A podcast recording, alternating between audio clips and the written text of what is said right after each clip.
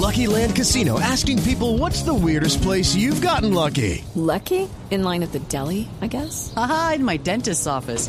More than once, actually. Do I have to say? Yes, you do. In the car before my kids' PTA meeting. Really? Yes. Excuse me, what's the weirdest place you've gotten lucky? I never win and tell. Well, there you have it. You can get lucky anywhere playing at LuckyLandSlots.com. Play for free right now. Are you feeling lucky? No purchase necessary. Void where prohibited by law. 18 plus. Terms and conditions apply. See website for details. Literalmente se trata de una segunda oportunidad. Segunda oportunidad para quienes pasaron por una cárcel. Darle la Néstor. oportunidad de que puedan rehabilitarse a través de un trabajo. De una segunda oportunidad. Néstor, esto es una necesidad para muchas personas que han fallado, que se han equivocado y que necesitan nuevas posibilidades, que necesitan nuevos proyectos. A, a mí me gusta mucho este proyecto, me fascina eso de darle nuevas oportunidades, una segunda oportunidad a las personas. Todos las necesitamos en algún momento de la Sería vida. darle en la práctica, Padre Linero, alguna clase de premio de beneficio tributario, por ejemplo, a empresas que contraten a quienes ya recuperaron la libertad, que pasaron por un problema penal. El ángel, siempre que uno habla de presos y siempre que habla de segundas oportunidades, es Joana Bahamón, que dirige la Fundación Acción Interna. Joana, buenos días. Buenos días, querido Néstor, querido Padre Lineros, ¿cómo están? Buenos días a todos. ¿De qué se trata la segunda oportunidad que están buscando ustedes con este proyecto de ley, Joana? Bueno, básicamente es generar un incentivo para las empresas para que contraten a personas que ya han recuperado su libertad, personas que ya han cumplido su deuda con la sociedad y que merecen reincorporarse de una forma digna, no solo socialmente, sino laboralmente. Eh, en todos estos años que llevamos trabajando en la fundación, nos hemos dado cuenta eh, lo difícil que es para estas personas una vez recuperan su libertad conseguir trabajo. Entonces lo que buscamos con esto es que realmente pueda ser un poco más asequible esta oportunidad para ellos porque se la merecen. Joana, desde el trabajo que hacen en la fundación, ¿se le permite a estas personas generar nuevas habilidades, nuevas maneras de trabajar que les permita acceder al mercado laboral? Así es, nosotros desde que están eh, privados de su libertad, trabajamos con ellos eh, para una preparación para la libertad y también afuera, cuando ya recuperan su libertad, tenemos una casa de segundas oportunidades en donde los formamos en, eh, en habilidades eh, y fortalecemos las que ya tienen para que puedan empezar a trabajar eh, de una forma más, más rápida. Joana, Es una metodología que tenemos que dura aproximadamente dos meses, muy intensivo eh, en lo que en lo que pues, tenemos la demanda de las empresas y, y bueno nos ha ido muy bien hasta ahora. Hay muchas empresas que nos han Uy, bueno, se cayó Joana cayó la Babón. comunicación. Tremendo proyecto de ley, Ricardo. Espectacular la idea de darle una segunda oportunidad a las personas que ya han pasado por una cárcel. Sí, sin duda, y, y- y en medio de Creo todo... que está la- en Barranquilla, Joana.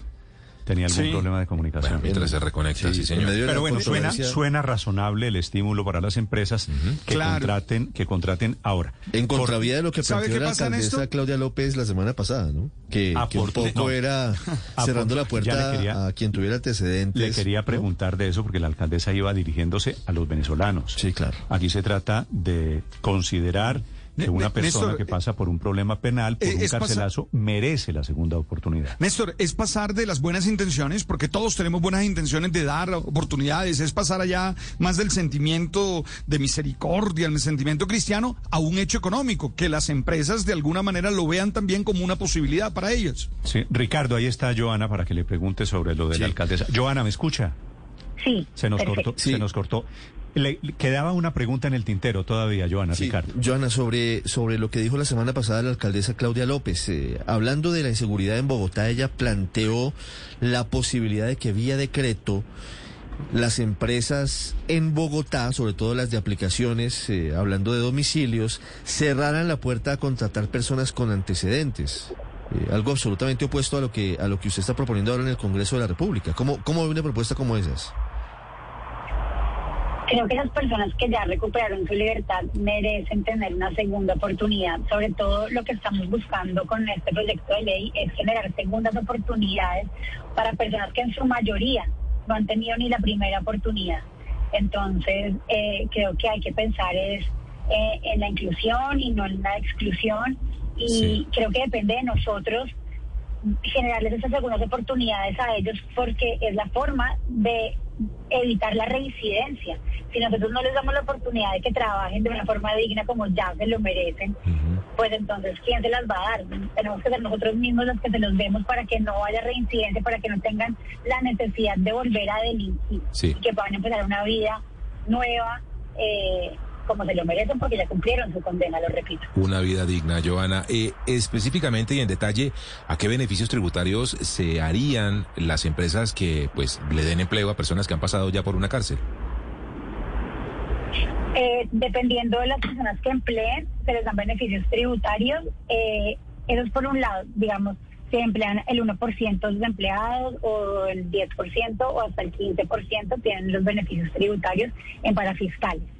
Y por otro lado, también se va a crear una marca de segundas oportunidades, un sello que identifica a la empresa que está generando esas oportunidades, que también va a tener sus beneficios. Son esos dos. Johanna, yo supongo que usted sabe bien lo que significa un trámite en el Congreso, el lobby que hay que hacer, que hay que tener algunos congresistas apoyando y moviendo esto. ¿Cómo ve usted la cosa? ¿Cree que el Congreso de la República le va a aprobar este proyecto y usted cómo se va a involucrar personalmente para tratar de que salga adelante? Eh, bueno, yo, yo creo que sí, espero que sí. De hecho, este proyecto de ley lo firmaron congresistas de todos los partidos, absolutamente todos. Entonces creo que eso es un buen primer paso.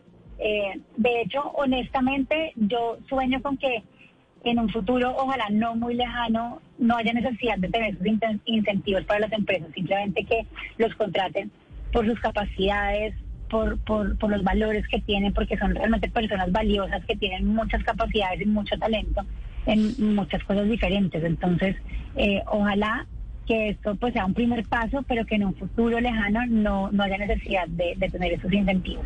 Pero yo Joana. sí creo que nos va a ir bien. Pues bueno, ese sería el mundo ideal. Joana Bahamón es el ángel de las segundas oportunidades. Joana, como siempre, un beso. Gracias por acompañarnos aquí en Blue Radio. A ustedes un beso y un abrazo gigante. Muchas gracias por siempre estar pendiente de nosotros y por apoyar las segundas oportunidades. With the Lucky Land slots, you can get lucky just about anywhere. This is your captain speaking. Uh, we've got clear runway and the weather's fine, but we're just going to circle up here a while and uh, get lucky. No, no, nothing like that. It's just these cash prizes add up quick. So I suggest you sit back, keep your tray table upright, and start getting lucky.